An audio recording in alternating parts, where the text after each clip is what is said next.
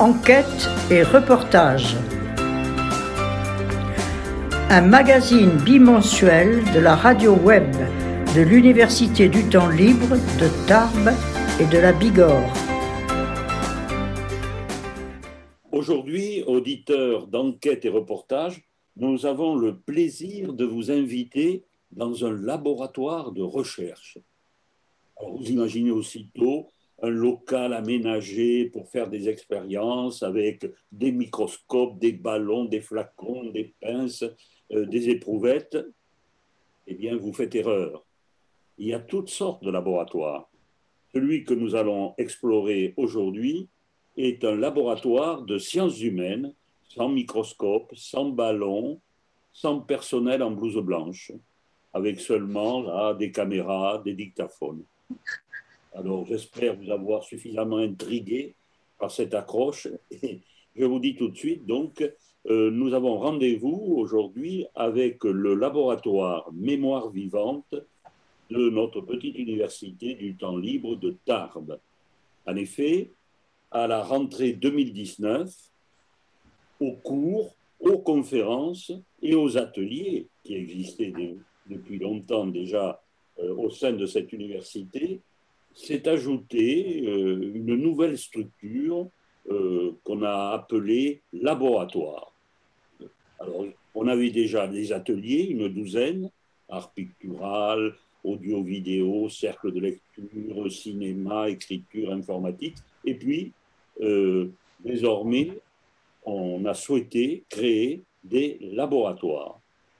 Alors, Monique Cercia, euh, qui, était donc, euh, avant de prendre sa retraite, euh, conservateur ou conservatrice des archives municipales de Tarbes, a bien voulu donc essayer cette nouvelle expérience d'un laboratoire et donc a pris la tête d'une petite équipe.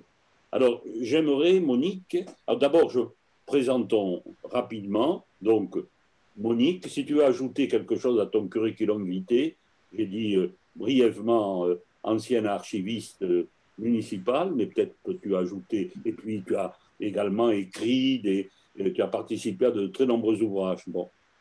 Monique. C'est parfait, ça me va, ça me va. Ensuite, donc, je présente Marie-Jo Sylvestre, qui est membre du laboratoire et qui est témoin aussi, elle nous l'expliquera tout à l'heure. Euh, Marie-Jo, si vous le souhaitez, vous pouvez peut-être vous présenter rapidement. Que faisiez-vous avant d'être laborantine Ah, déjà, je suis retraitée de l'éducation nationale. J'étais directrice d'école à Lourdes en maternelle et j'ai fait ma scolarité à l'école normale d'Alger, puis j'ai terminé à celle de Tarbes. Voilà. Très bien. Et enfin, euh, notre interlocutrice aujourd'hui du laboratoire est Monique Ducrot, euh, qui euh, n'appartient pas au laboratoire, du moins pour le moment, mais qui est témoin. alors, vous pouvez également vous présenter, c'est toujours intéressant de savoir d'où nous venons. Eh bien, moi, je suis ingénieur et j'ai passé les 20 dernières années de, ma carrière professionnelle en Asie. Et je suis retraitée à Vic en Bigorre depuis 5 euh, ans. 5 ans. D'accord. Voilà. Et, euh, je suis là évidemment en tant que témoin parce que j'ai vécu en Algérie dans ma petite enfance. Parfait.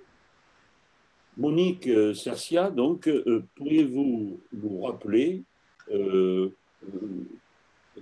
nous donner votre définition d'un laboratoire, surtout par rapport aux ateliers. Hein, tout à l'heure, j'ai cité les ateliers de euh, peinture, audio-vidéo, lecture. Euh, et quand nous avons créé les laboratoires, en nous inspirant d'une expérience faite euh, à l'Université du temps libre de Grenoble, eh bien, nous avons souhaité créer une structure assez différente. Alors, qu'est-ce qui fait la spécificité de votre laboratoire?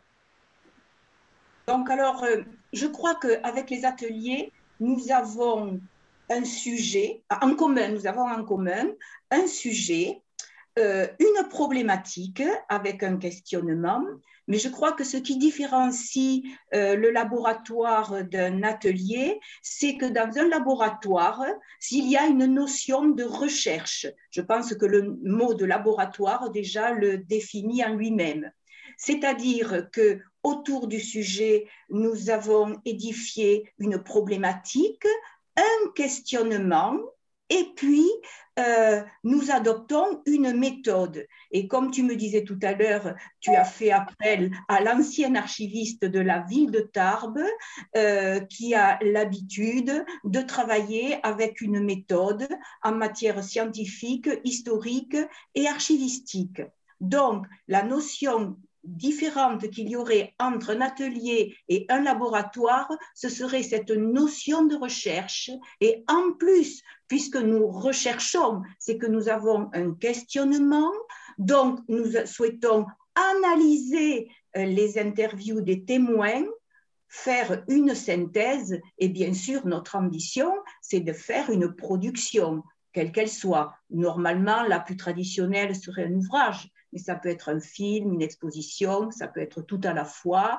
Euh, mettons la barre assez haut et on verra au fur et à mesure de l'avancée de nos travaux. Alors, j'ajouterai juste que euh, dans un laboratoire, comme nous avons voulu le, les créer, euh, il y a aussi l'idée que le groupe va pouvoir s'appuyer sur des structures extérieures à l'UTL qui sont plus ou moins spécialisés dans le domaine de recherche.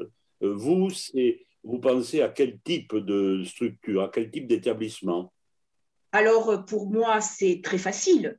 Euh, il y a deux structures institutionnalisées ici à Tarbes. Euh, ce sont les archives départementales et les archives municipales. Nous avons eu déjà euh, des contacts avec euh, ces deux, ces deux institutions. Euh, auprès des, je ne, je, dire, je ne dévoile rien, là, nous les avons rencontrés.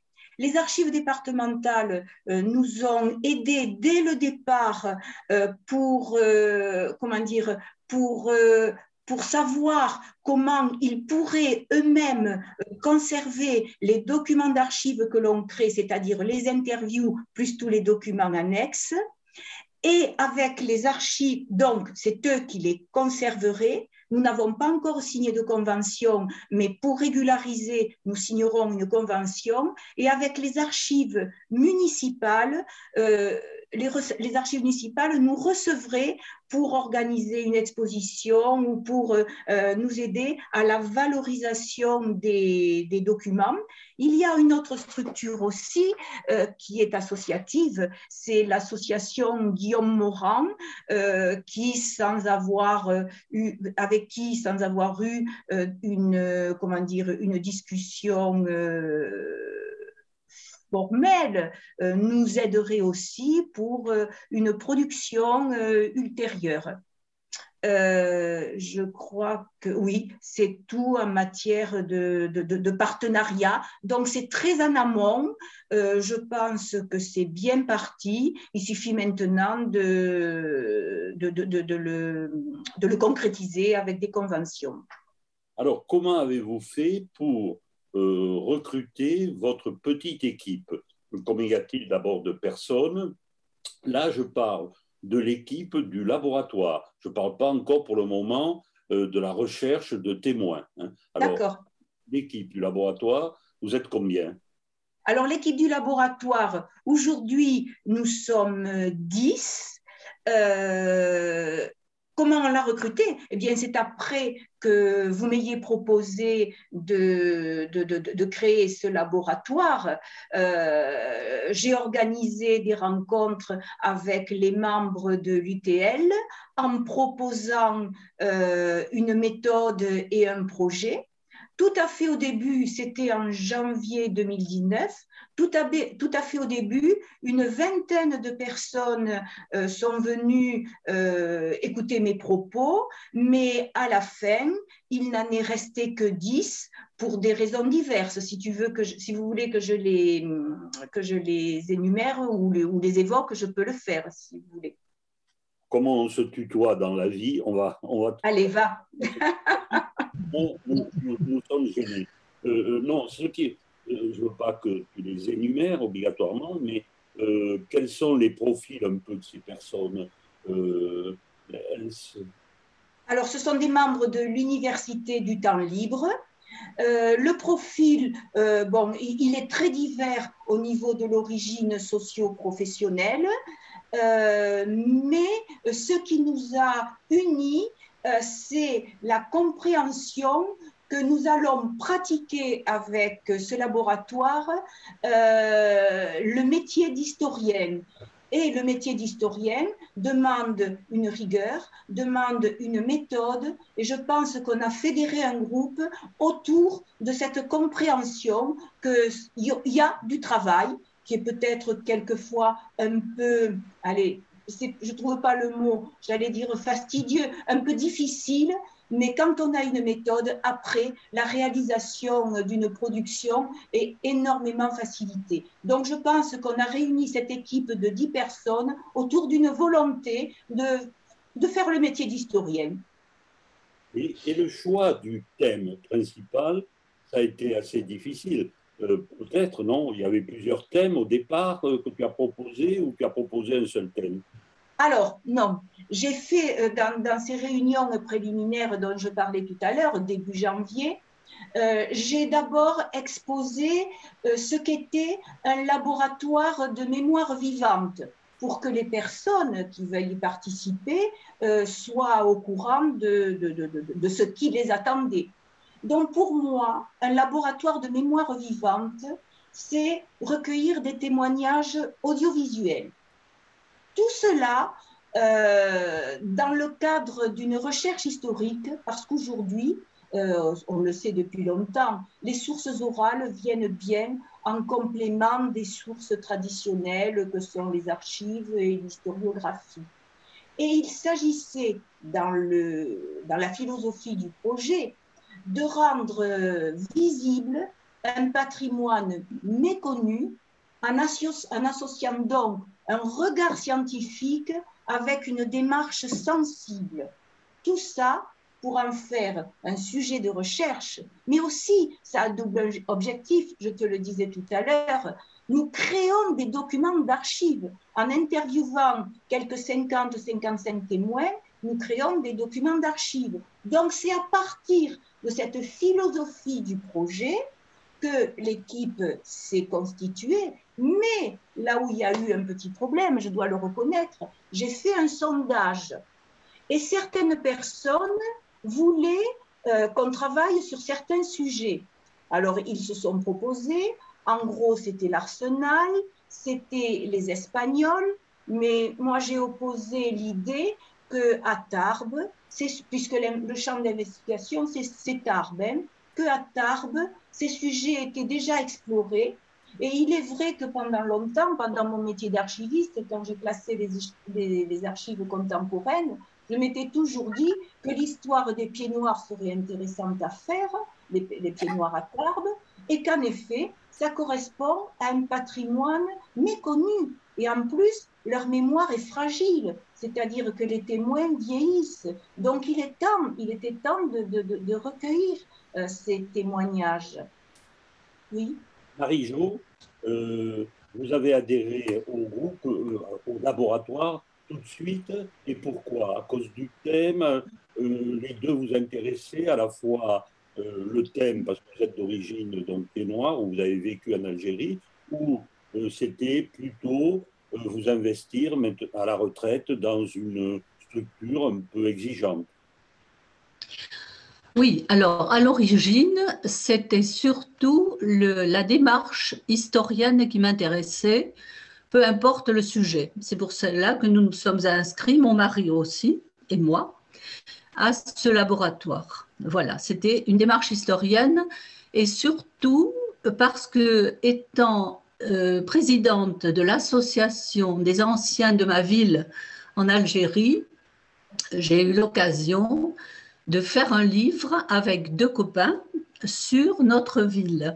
Donc la démarche historienne m'intéressait afin de coller au mieux à la demande euh, d'un livre euh, impartial, si l'on veut. Voilà, ça c'était au début.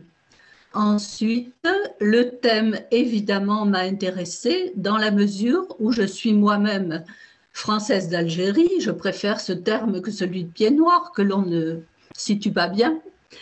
Et à ce titre, donc, je pensais que j'étais un témoin valable dans la mesure où je pouvais aussi influencer la façon de mener les entretiens connaissant bien l'histoire ayant vécu euh, depuis ma naissance, hein, euh, toute la guerre d'Algérie, je pouvais euh, peut-être apporter quelque chose de plus, c'est-à-dire ne pas dissocier le retour et l'accueil et l'intégration surtout du vécu que nous avions eu là-bas. Voilà, ma démarche a été celle-ci. Ensuite, euh, c'était aussi l'occasion de parler, de raconter et de peut-être remettre au point certaines choses qui n'étaient pas exactes et euh, rien ne vaut le témoignage des gens qui ont vécu pour euh, informer ceux qui ne le sont pas très bien ou qui l'ont été volontairement différemment. Voilà ma démarche et, votre, ma motivation. Votre mari, donc, qui participe euh, également à l'opération. Euh, oui. quelque chose par rapport à ce que vous avez dit? Euh, Alors, je peux le laisser parler puisqu'il est là. Je le laisse parler. Oui, tout, tout, simplement, je suis bigourdant, mais le sujet m'intéressait parce que je le connaissais mal. Voilà, tout simplement. Comme beaucoup de Français de France. Voilà. Et ensuite, euh, il aime bien l'histoire et il fait des recherches généalogiques également. Voilà. Bien, merci. Alors, on va reprendre, si Monique Sercia veut bien, les, différentes phases que j'imagine hein, euh, de, votre, euh, disons, parcours, hein, le parcours du laboratoire. La première phase, donc, d'après ce que j'ai compris, c'était l'acquisition d'une méthode par des lectures, voire des conférences. Euh, Monique, euh, veux-tu nous, rappeler ce moment C'est bien ça, n'est-ce pas? Vous avez commencé d'abord par, tu me dis, acquérir une méthode. Alors comment? Oui. Alors, avant de parler de la méthode, je voudrais continuer à parler de la philosophie du projet quand même. Hein.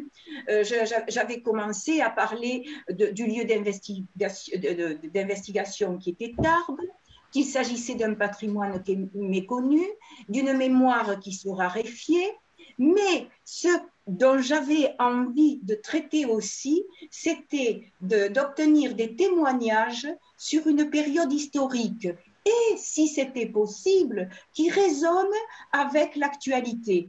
Alors, je crois que le thème des, des, pieds noirs est en plein dans le sujet, surtout dans ces deux euh, dernières euh, assertions.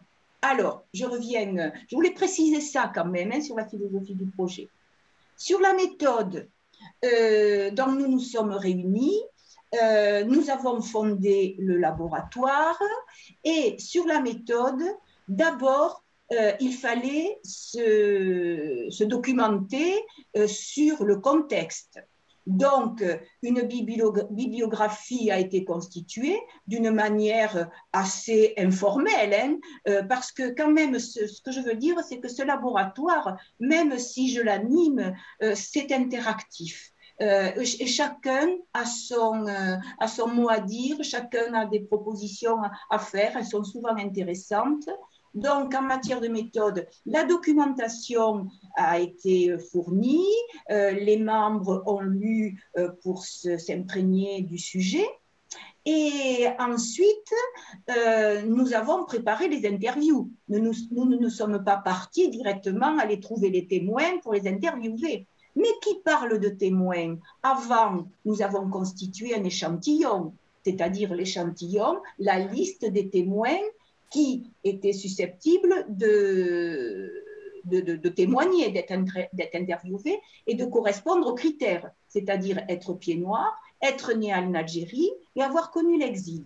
Donc, pendant l'été 2019, nous avons constitué l'échantillon Et à partir de l'été 2019 et de la rentrée 2019, nous avons établi les documents préparatoires aux entretiens. Comme je te disais tout à l'heure, hein, on ne va pas interroger les gens comme ça. Donc, j'ai parlé tout à l'heure euh, de, de questionnement. On a préparé un questionnaire pour savoir ce qu'on voulait savoir. Le thème, je le répète, ce sont les pieds noirs à Tarbes, le départ d'Algérie, l'arrivée en France, l'intégration et aujourd'hui, qui résonne aujourd'hui avec l'actualité. Donc ça, c'était le, comment dire, le, j'ai perdu le fil là. C'était fondamental, mais ce que j'aimerais savoir, c'est ah. comment vous avez réussi euh, à réunir euh, les futurs témoins, quoi. Ah ben voilà, alors on revient à l'échantillon, d'accord?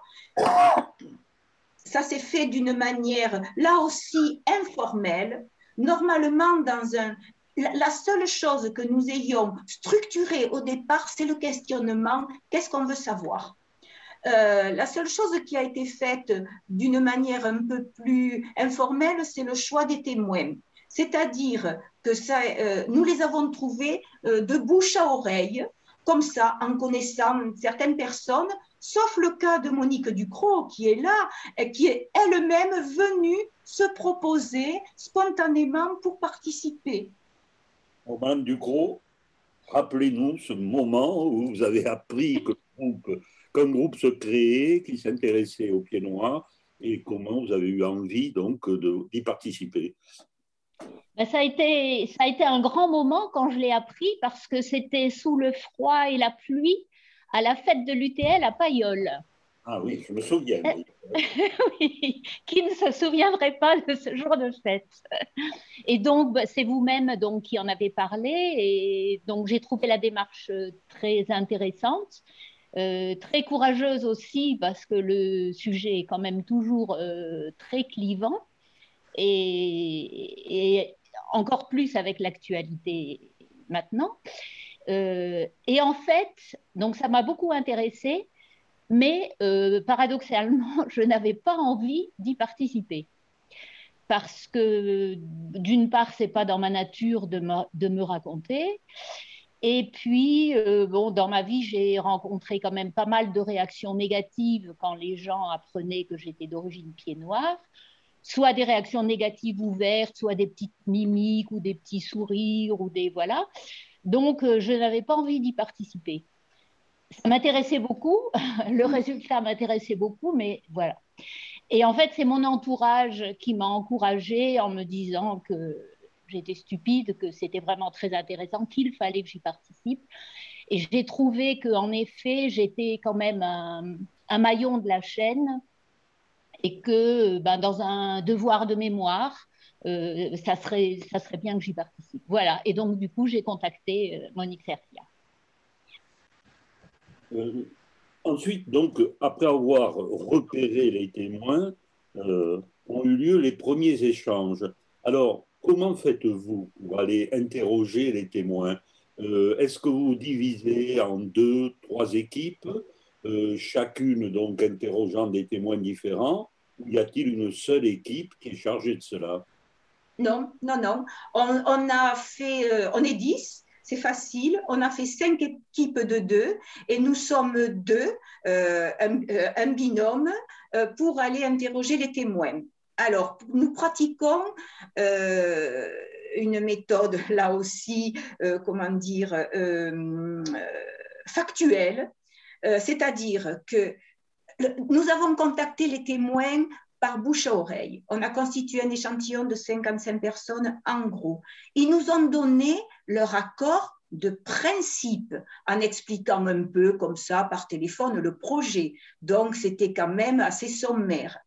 À partir de là, euh, nous les recontactons pour prendre un premier rendez-vous. Et là, nous faisons connaissance avec le témoin et nous établissons un climat de confiance. Nous faisons vraiment connaissance. Nous les rencontrons au moins pendant une heure. Et là, euh, nous faisons connaissance, nous savons qui ils sont. Ils savent ce qu'ils peuvent attendre de nous et nous ce qu'on peut attendre d'eux en faisant les choses bien. Et nous signons un contrat entre, entre eux et nous pour savoir ce à quoi ils peuvent s'attendre et nous ce qu'on, peut, ce qu'on doit et peut attendre d'eux aussi.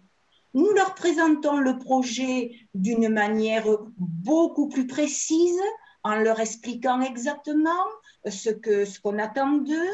Et ensuite, nous remplissons ce qu'on appelle une fiche d'identification avec énormément de renseignements sur leur état survie, sur leur état civil, sur euh, leur généalogie. Et euh, ce premier contact est un échange. À la suite de ce premier contact, on prend rendez-vous pour euh, pratiquer l'interview. Et si tu veux savoir, Monique Ducrot a déjà été interviewée si tu veux avoir une expérience de quelqu'un qui a déjà été interviewé, peut-être qu'elle peut intervenir.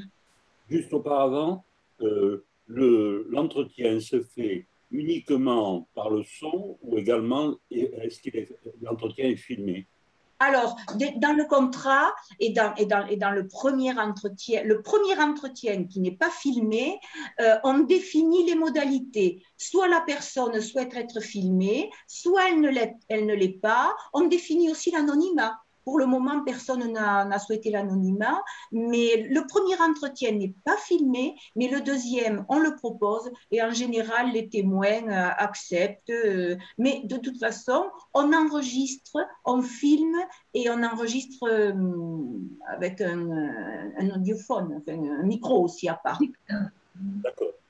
donc, Madame Ducrot va, va réagir, hein, va nous parler un peu de son expérience.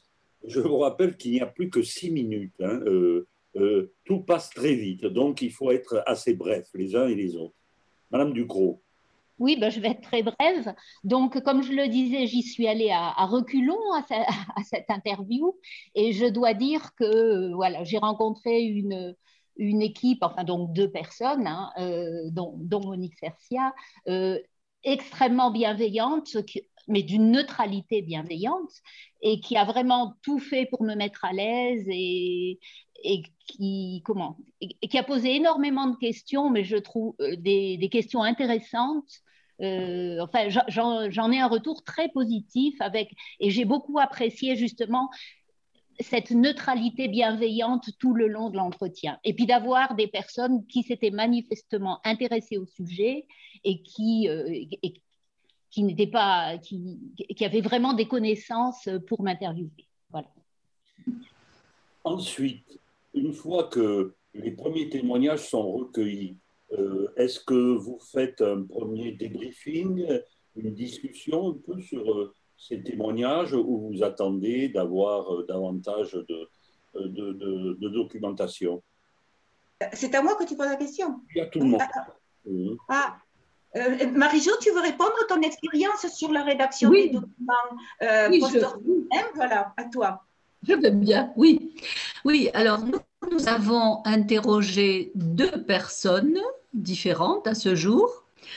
Euh, nous les avons interrogés et ils ont été euh, seulement enregistrés et non pas filmés. Après, alors pour la première personne, euh, l'enregistrement avait duré environ une demi-heure, un peu plus d'une demi-heure. Et pour le second, une heure et demie, parce que ce monsieur avait beaucoup de choses à dire. Il fallait même le freiner. C'est un petit peu le problème que l'on rencontre. Mais bon, nous l'avons quand même dirigé. Et ensuite, nous avons fait une transcription écrite de, de l'interview. Et ça, ça prend énormément de temps. Pour une heure et demie d'enregistrement, j'ai mis 20 heures pour traduire progressivement, oui, parce que je n'ai pas de possibilité sur mon ordi pour traduire. Je le fais en écoutant le dictaphone au fur et à mesure. Bon, mais en fait, c'est quand même très intéressant. Voilà. Bien. Euh, donc, personnellement, je trouve que c'est assez extraordinaire. D'abord, vous vous conduisez ce laboratoire-là, vous y participez avec beaucoup de rigueur, c'est ce qui frappe. Hein. donc, le terme de scientifique vous convient très bien à votre expérience. Et ensuite, en tant que, que témoin, que pied noir, qu'est-ce que vous attendez? Je m'adresse à la fois à euh, Madame Ducrot et à Madame Sylvestre et à Monsieur Sylvestre. Qu'est-ce que vous attendez de cette expérience en tant qu'ancienne euh, d'Algérie Alors, je peux répondre, oui. Euh, eh bien, euh, lorsque nous sommes arrivés en France, nous étions dans l'urgence de nous installer, de nous réintégrer. Et nous avons euh, eu plusieurs réactions. Je dois dire que dans les Hautes-Pyrénées, j'ai été très bien accueillie, je n'ai pas de soucis. mon problème a été surtout à l'atterrissage à Blagnac, puisque je suis arrivée à minuit le 24 juin, le 23 juin. C'était un accueil que nous n'attendions pas du tout. Notre intention était de revenir en Algérie, mais nous avons eu un accueil plutôt euh, dans l'indifférence.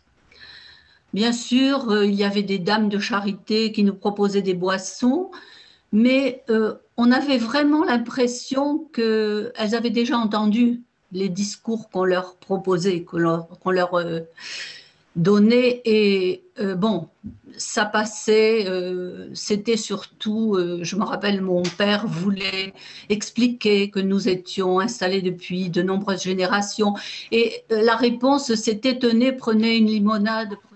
Oui, mais à l'école normale de Tarbes, j'ai été bien accueillie par la directrice, par les élèves, mais c'était un petit peu l'indifférence ou alors elle n'osait pas me poser de questions, donc on ne me demandait pas de parler de mon vécu en Algérie ni de mon retour. Ensuite, nous avions dans notre famille conscience que parler à des gens qui avaient envoyé leurs jeunes se faire tuer pour nous, euh, devoir raconter, se plaindre peut-être d'avoir laissé des biens à des gens qui avaient perdu quelqu'un, c'était euh, malvenu. On ne pouvait pas se permettre de se plaindre quand des jeunes Français étaient allés se faire tuer. Il y avait des familles partout, un peu partout qui avaient connu ce problème ou qui connaissaient des gens. Donc par respect pour eux, on ne parlait pas. Mais euh, après, la vie a fait que je me suis tournée vers ma propre vie de famille à construire et le temps passant, nous avons été, euh, nous nous sommes intégrés plus ou moins en nous mariant, ce qui était mon cas, avec un Français de France. Donc les familles ont été un lien avec euh, les autres qui ne connaissaient pas les pieds noirs et nous avons été acceptés. On voyait bien que nous n'étions pas les tortionnaires qu'on nous présentait. Euh, nous avons pu nous exprimer davantage et finalement, le temps faisant son œuvre, maintenant nous pouvons parler et raconter. Les gens sont prêts à nous écouter. Voilà pourquoi je tiens à témoigner. Voilà. C'est clair. Euh, Monique, c'est le moment, donc on va devoir conclure.